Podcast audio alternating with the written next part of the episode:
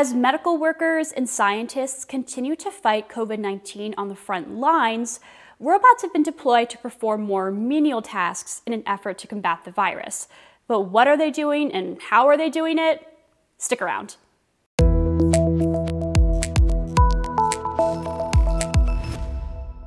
Hey everyone, welcome back to Today in Tech. I'm Juliet Beauchamp and I am here with Keith Shaw, the co founder of Robotics Data. Keith, thank you so much for joining us today. Thanks, Juliet. Thanks for having me. It's great to be here again. Yes, and Keith has joined us before. We'll link the um, video that we've done with Keith previously in our description. But before we sort of launch into the specifics, it seems pretty obvious that these tasks that robots are performing, it makes sense for them to perform because they are robots. They're not humans. They can't catch and transmit a virus. So, can you tell me a little bit about some of the tasks tasks that robots have been performing in the wake of the coronavirus pandemic and why they're so well suited to do these things. Yeah, what we're seeing a lot of these days are uh, uh, robotics companies that have uh, autonomous mobile robots that can move around a location, and then what they also do is they put a uh, ultraviolet light kind of disinfection um, tower on top of it, and what they what these companies will do is they can disinfect a large area just by kind of you know flooding the whole room with with ultraviolet light. And um, studies have shown that that can actually kill uh, a bunch of different uh, types of viruses including covid-19 um, so we're seeing a, a, large acceleration in companies. Now there were a bunch of companies that were doing this before the pandemic hit um, and they were well suited because as soon as this thing hit then they were like hey everybody we've got this stuff um, so I've seen companies like um, Blue Ocean uh, Robotics, which their division is called UVD uh, Robots, and they're out in, in Denmark, but they they've just exploded in terms of of the number of deployments and installations that they've done. But we're also seeing now new startups in the in the market um, that are offering that disinfection uh, capabilities. But we're also seeing uh, an increase in the number of companies that have cleaning robots. Um, so if if you have a floor cleaner uh, and then suddenly it can now become it can now work autonomously uh, without kind of a human driver. Uh, those those companies are, are, are seeing a lot of great interest. Uh, we're seeing smaller pockets. We've seen some some telecommunications or telepresence robots that uh, also you know are, are able to be put into hospitals and nursing care centers so that uh, family members can talk with the patients and things like that hospitals obviously have always been uh, on the forefront of robots um, doing different tasks and things like that. So, uh, but then even in the supply chain, we're still seeing a lot of, of robots that are helping uh, kind of restore the supply chain. Because I think uh, with the panic buying that happened in March, you saw the supply chain just kind of vanish for a lot of different products. And as the economy kind of uh, develops again, and we start seeing more uh, you know, the kind of getting back to a normal normal sense. You're seeing robots meet that demand as companies change their procedures to make sure that the the workers that are allowed to come back uh, are are kept safe. So that's why we're seeing, uh, you know, we're seeing steady growth in in that space as well. It seems like there's sort of two facets or two main categories of robots being used right now. It seems like in the situation, for example, in e-commerce for, you know, um, taking inventory, that's something that's been happening. It's especially useful now because, like you mentioned, there isn't an employee that needs to be there and risking their health. But it also seems like there's this newer, perhaps, use case in which, like you mentioned, that robots are being used to clean and to sanitize. And I'm wondering if the coronavirus pandemic has forced some robotics companies to change course and adapt existing robots to the situation? Or are these robots that have just always existed and now there's a huge opportunity and a huge demand for them? I think it's the latter point. I think more companies are, are just looking at opportunities of how can they get some customers, and uh, a lot of companies in the autonomous mobile robot space. So let's take for example, uh, Badger Technologies. They have a uh, a robot called Marty that you may have seen in the Stop and Shop in the New England area. And this and this robot was a spill detecting robot. Um, their whole value proposition was you're going to go in around the grocery store. You're looking for spills because you don't want customers to fall on the floor and sue the grocery store, and you don't want them to get injured. Uh, so this this could this robot could detect a spill on the floor and then alert someone to clean it up. Uh, what we're seeing them now, they are now talking about some other capabilities of of adding a scanner to the robot so that it can go up and down the aisles and scan grocery shelves to say what what's out of stock and you know that kind of thing. There are two companies, uh, Bossa Nova Robotics and Simbe Robotics, that do that. That's their main focus is to scan aisles and tell alert store employees, hey, you're out of toilet paper or you're out of um, I, will use the word Cocoa Puffs again. I know we used that in our last video. Um, so you're you, those types of robots. I think they will are are now looking at the growth of other types of robots, such as these disinfection robots and these cleaning robots, and going, "Hey, we've already got this in you know our in our robot. Can we add another feature and maybe provide more value for these deployments?" Um, the only problem is is that is that taking these new functions and features, it's not just like you could just grab a brick and just put it on.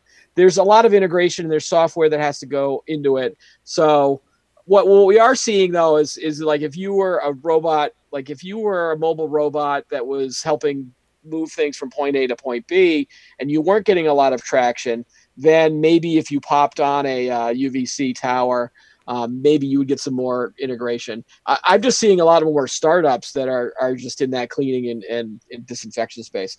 But a lot of companies are pivoting because they are seeing the opportunity. But I don't think it's forcing them to. I just think that they're seeing an opportunity and, and chasing that down.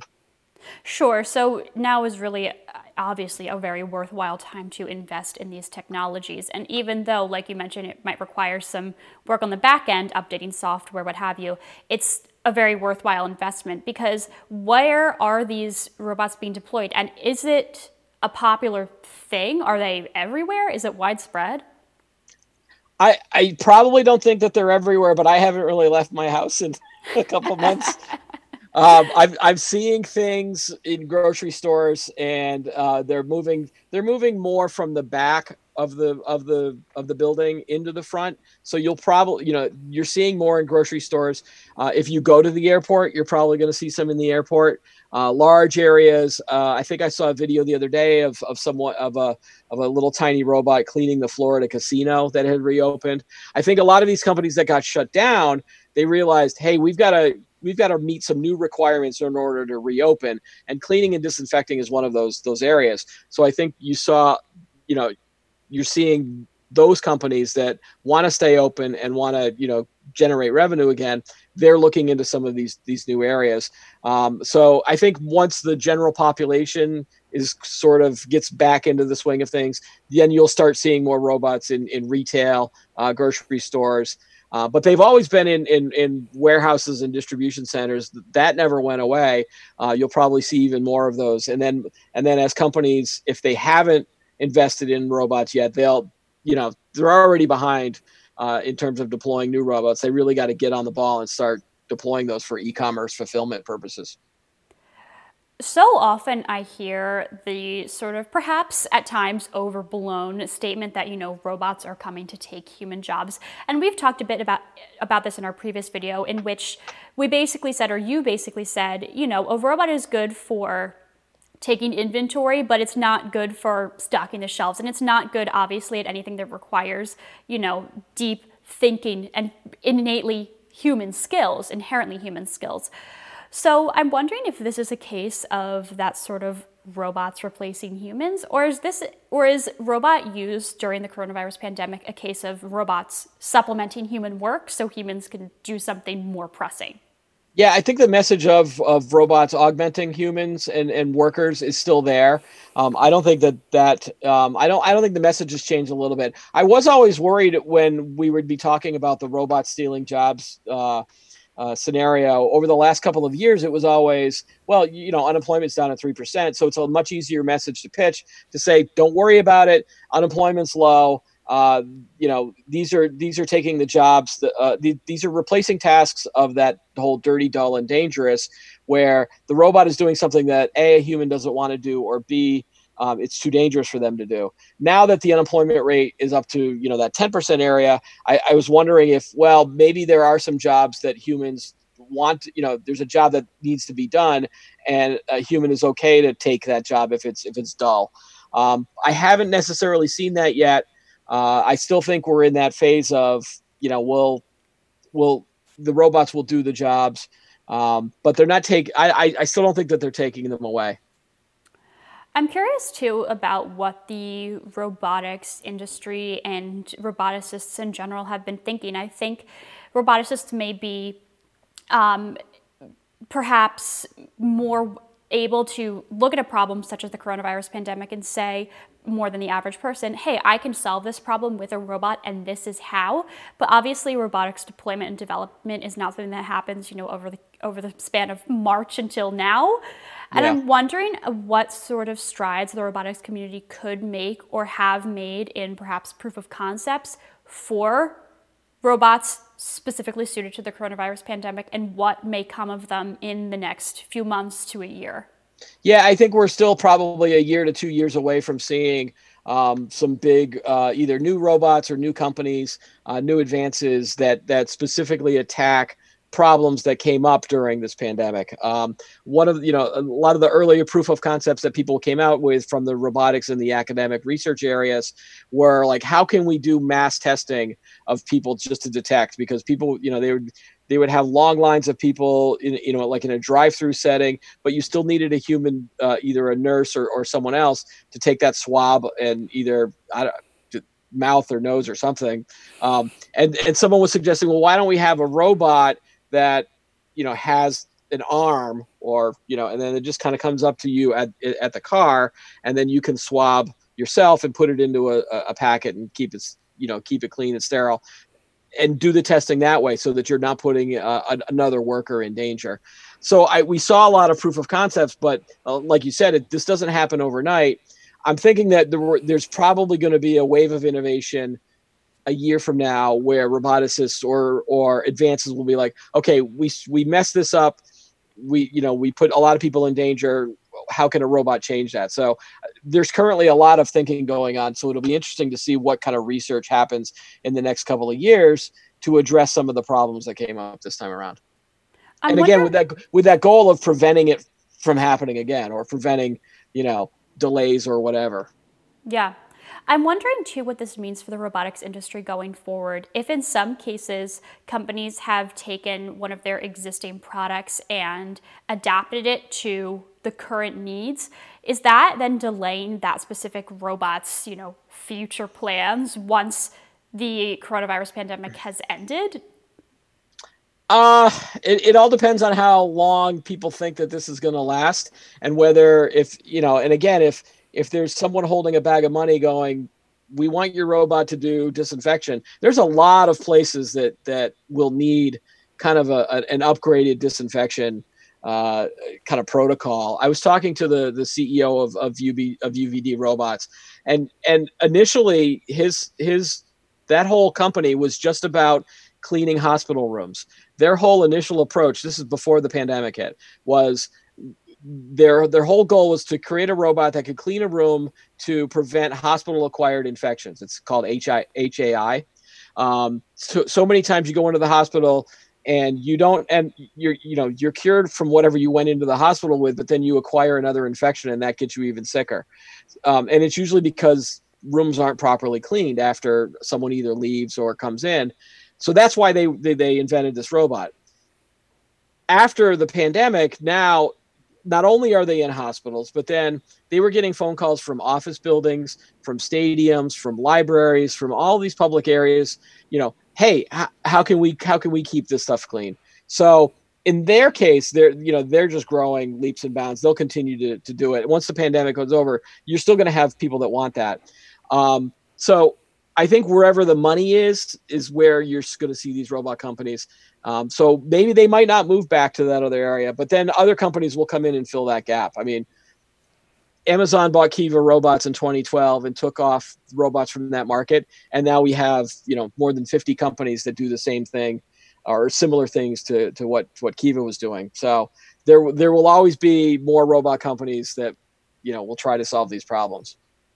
Fantastic. Well, thank you so much, Keith. I really appreciate you calling in and joining me. Before I let you go, do you have sort of any closing thoughts, any expectations for where the robotics industry is going to be going, you know, even after the coronavirus pandemic? I'll hand it over to you for. Well, yeah, all of the all of the data that we're seeing is uh, that you know once this is over, um, you know, growth will continue in it's these certain market segments.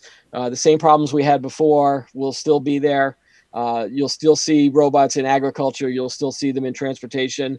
You'll still see, you know, you'll still see robot delivery vehicles that are delivering pizzas and and other types of goods. Uh, you'll still have that last mile logistics problem of, of, of reducing labor in that last mile of your package delivery. So you know the problems will still be there, but I think because of what's happened during this pandemic, and maybe people have seen more and more robots doing this types of tasks, they'll they'll be a little bit more accepting and go, oh yeah, of course a robot's doing that, and it'll become a, it'll become more and more mainstream. I mean, I, there's there's probably articles every day where I'm just talking, you know, just seeing that we're now in the mainstream of robotics, so um, acceptance is there. Uh, more so than it was even two years ago. Um, but then anybody that can predict what's going to happen at this point, I like I'm I'm not going to make any other predictions. Anybody that tells you that they know when this is going to end, they're wrong too, or they're just guessing, or they're just hoping. That's so true. Well, thank you so much, Keith. I really appreciate it once again for you calling in and joining us. Thanks, Juliet. And thank you all so much for watching this episode of Today in Tech. If you liked this video, be sure to give it a thumbs up and subscribe to our channel. If you hit the bell icon in the corner, you'll be notified every single time we post a new video. If you have any questions about robots being deployed during the coronavirus pandemic or otherwise, other use cases, please let us know in the comments below. I'll get back to you or I'll get back to you on Keith's behalf. Thanks again for watching, and I'll see you next time.